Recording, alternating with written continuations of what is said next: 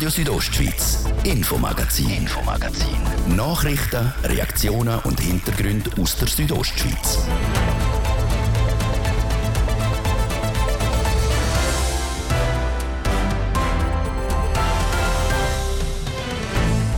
Noch drei Monate und dann ist wieder Zeit für das Traditionsturnier im Eishockey in der Altjahreswoche, der Spengler Cup in Davos. Jetzt fährt es langsam an, in die Umsetzungen zu gehen und dann fährt es schon ein bisschen ankribbeln, ob alles funktioniert oder nicht. Wie es rund drei Monate vor dem Turnier mit den Vorbereitungen aussieht und was der OK-Präsident Marc Cianola mit dem Spengler Cup verbindet.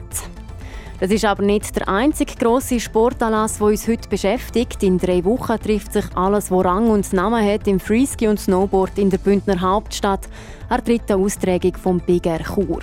Wir sind schauen auf der Oberen Au, wie es mit dem Aufbau vorwärts geht.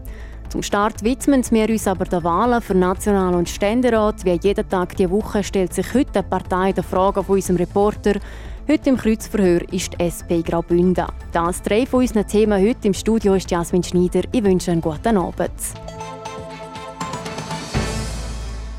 Am Sonntag, 22. Oktober, wählt die Schweiz der National- und Ständerat. Sehr spannend dürfte bei uns die Wahl vom Nationalrat werden.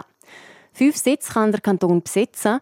Die Wahlumfrage von der Südostschweiz zeigt, die SVP würde leicht dazu gewinnen, auch die Mitte mit einem minimalen Gewinn. Die Grünen und die Grünliberalen verlieren, was die Folgen für die SP hätte. Und auch die FDP hat ihren Sitz noch nicht auf sicher.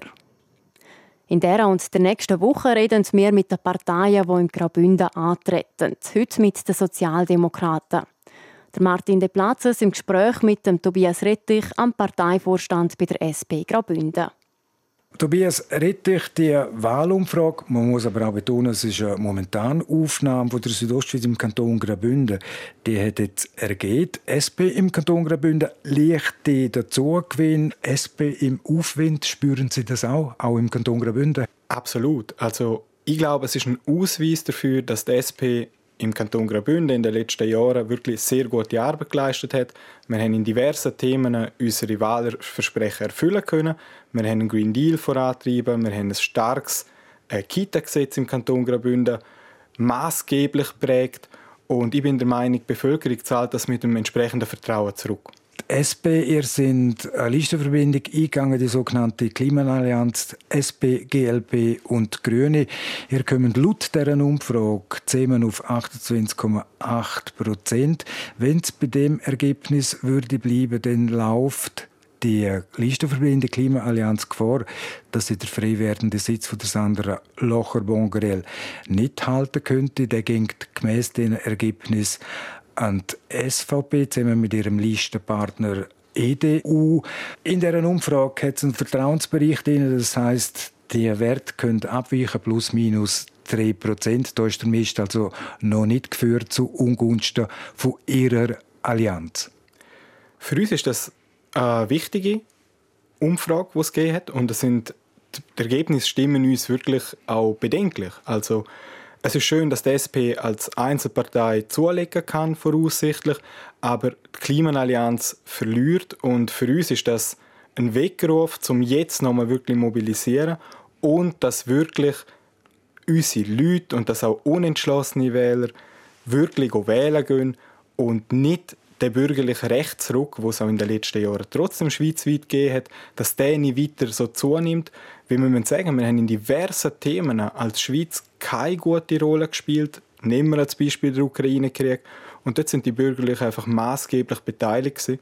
Und darum heisst jetzt nochmal einen Monat Vollgas geben und die Leute gehen wählen. Vor vier Jahren hat SP mit 16,8 Prozent ihres historisch schlechtesten Resultat eingefahren, also gesamtschweizerisch.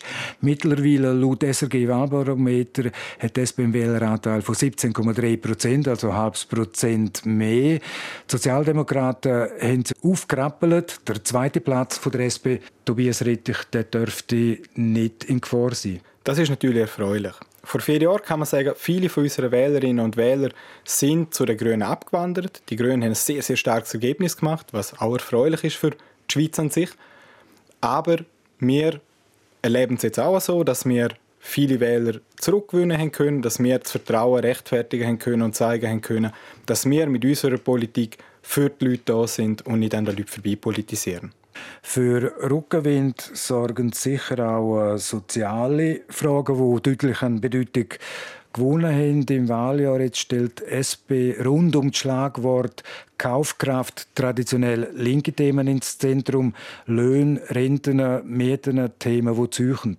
Themen, die relevant sind, die uns alle betreffen. Es kann nicht sein, dass die Leute arbeiten gehen, ihren Job gut machen und am Ende des Monats zu wenig liegen bleibt, dass sie einfach nichts übrig haben. Und das liegt unter anderem daran, dass wir in den letzten 15 Jahren einen überhöhten Mietanstieg von etwa 36 Prozent hatten. Wir haben allein im letzten Jahr pro Haushalt 370 Franken zu viel Miete gezahlt. Die Krankenkassenprämien steigen und steigen und steigen. Die SP hat als Lösung die Kranken, also hat eine Initiative lanciert, um die Prämie zu deckeln bei 10 Prozent.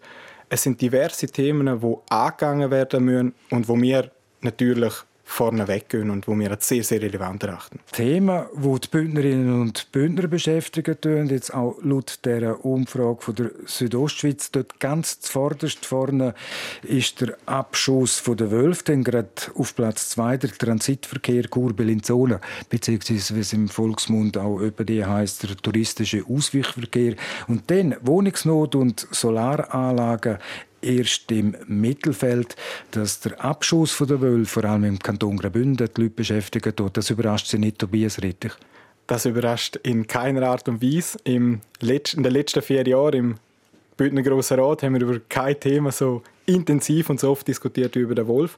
Und es ist ein Thema, das die Leute beschäftigt, das wir absolut ernst nehmen. Und wir können nachvollziehen, dass das eine Sorge ist. Und wir finden es auch wichtig, dass gewisse Maßnahmen ergriffen werden, dass auch Abschüsse möglich sind. Dort sind wir ganz klar auch der Meinung. Das zweite Thema, dass der Transitverkehr ein großes Thema ist, das ist völlig klar. Gerade unsere Randregionen, auf die müssen wir Wert legen, für die müssen wir Sorge tragen. Das ist ganz, ganz wichtig. Wir haben ein riesiges Problem mit der Abwanderung.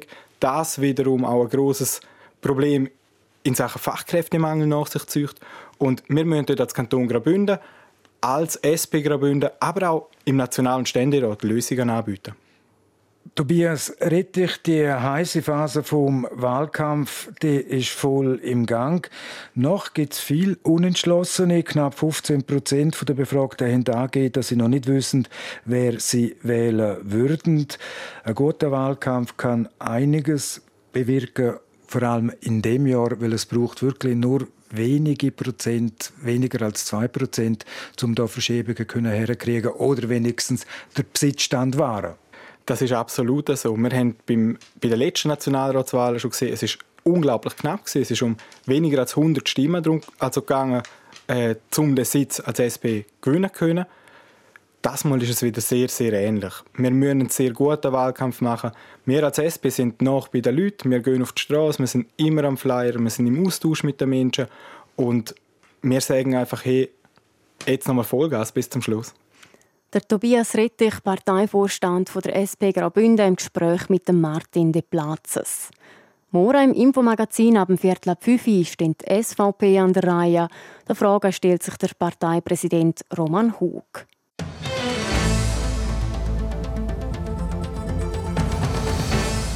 Der Richtplan Energie vom Kanton Graubünden ist von verschiedenen Seiten in der Kritik. Egal ob es um die Wind-, die Wasserkraft oder die Solarenergie geht.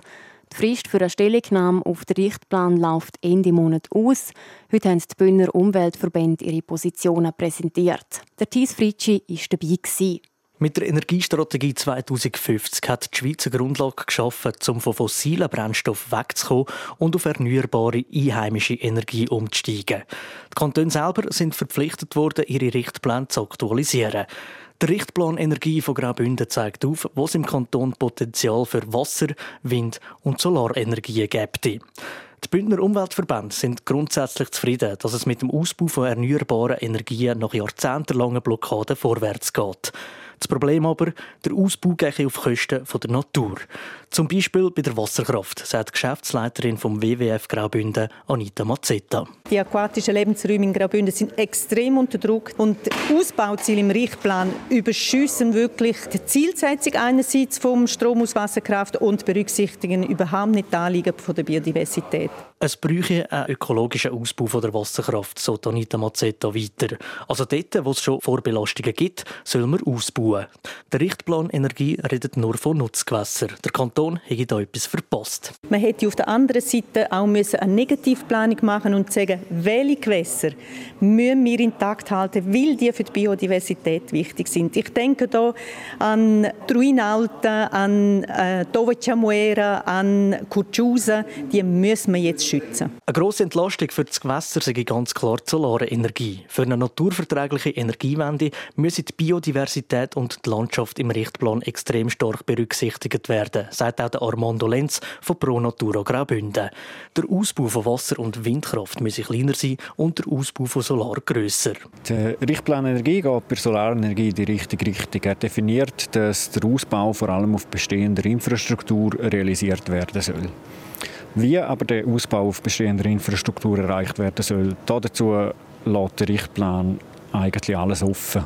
Das ist eine große verpasste Chance. Der Richtplan hätte können Ideen skizzieren, wie man den Ausbau forcieren kann. Trotz dem hohen Potenzial sind Solarpanels auf Bündner Dachflächen im Vergleich zu anderen Kantonen im Rückstand. Gerade mal 3% vom Potenzial sind realisiert.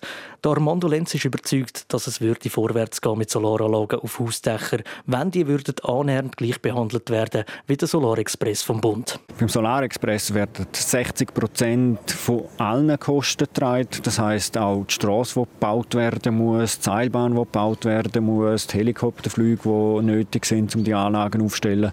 Das wird alles mitgetragen. Es zeigt auf, dass das Parlament da eigentlich eine gigantische Ungleichheit geschaffen hat zwischen den Solarexpress-Anlagen, die von grossen Energieunternehmen geplant werden, und den Solaranlagen, die private Leute auf ihren Hausdächern realisieren sollen. Gegen hochalpine Anlagen hat man nichts, solange die der Biodiversitätsschaden gering behalten.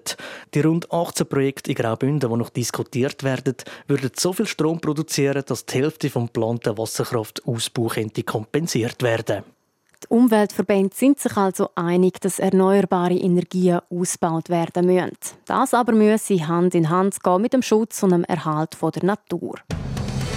Radio Südostschweiz, Infomagazin, Infomagazin. Nachrichten, Reaktionen und Hintergründe aus der Südostschweiz. Über 100 Athletinnen und Athleten und Musikgruppen aus der Schweiz und der ganzen Welt. In gut drei Wochen ist wieder Zeit für das Big Air Chur auf der Oberau und das schon zum dritten Mal. Damit die Freeski- und Snowboard-Weltcup stattfinden kann, braucht es wieder eine grosse Chance, wie die gebaut wird und wie es dort vorangeht. Es berichten der Luciano Cerri und der Livio Biondini. Genau so tönt es momentan in Oberanau in Chur. Maschinen fahren um und Leute sind am Arbeiten. Man sieht schon ein paar zusammengebaute Gerüste und vor allem, dass es etwas Grosses gibt. Am Schluss steht Chur nämlich auf 40 Meter hohe Schanze. Das ist dann fast halb so hoch wie Zwillingstürme beim City West in Chur. In drei Wochen muss die Schanze parat sein für das erste Training der Athletinnen und Athleten. Wie die Schanze genau aufgebaut wird, erzählt der technische Leiter, der Marc Irniger. Das ist eigentlich grundsätzlich eine temporäre Gerüstanlage, eine Layerkonstruktion, wo äh, die Haupt äh der, der, der Innenrand selber, die sind so aus Traversen gemacht, aus Stahltraversen. Und nachher kommt so wie ein Holzbelag drauf und nachher es äh, fließt, damit der Schnee nicht abrutscht und nachher der Schnee drauf. Weil das Big Air in der Stadt Chur ist, wird es als City-Event bezeichnet. Wegen dem baut man eine temporäre Chance aus Gerüst, wo man dann nach dem Event wieder abbaut.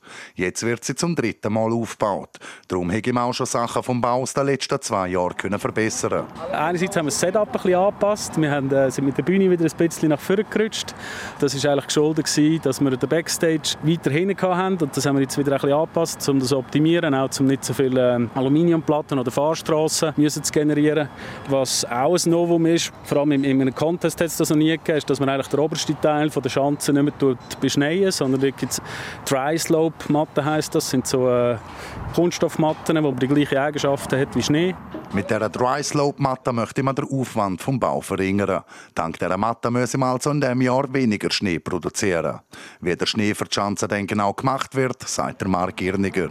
Also das kann ich vom Hören oder vom Sagen her. Äh, das ist grundsätzlich sind das wie eine Art äh, Klimagerät und äh, dort wird Wasser wird eigentlich wie zu Crashed Eis verarbeitet. Es sind aber dann so Mikrokristalle am Schluss, dass es eigentlich wie eine schneeartige Struktur hat und nicht so klassische Eiswürfelmaschinen. Der Schanzenbau sei nicht der erste Bau vom Leiter Technik. Er sei aber froh, dass er in dieser Funktion und nicht in der von der Athletinnen und Athleten sei. Auf der Schanze oben sei es ein imposantes Gefühl, aber selber drüber springen würde sich der Mark Irniger nicht getrauen. Für das sind dann ja die Extremsportlerinnen und Sportler da. Bis nächste Woche am Sonntag, 8. Oktober, soll die Schanze fertig gebaut sein. Dann geht es weiter mit den restlichen Aufbauarbeiten vom Festgelände. Stattfinden tut das BGR Chur am 20. und 21. Oktober.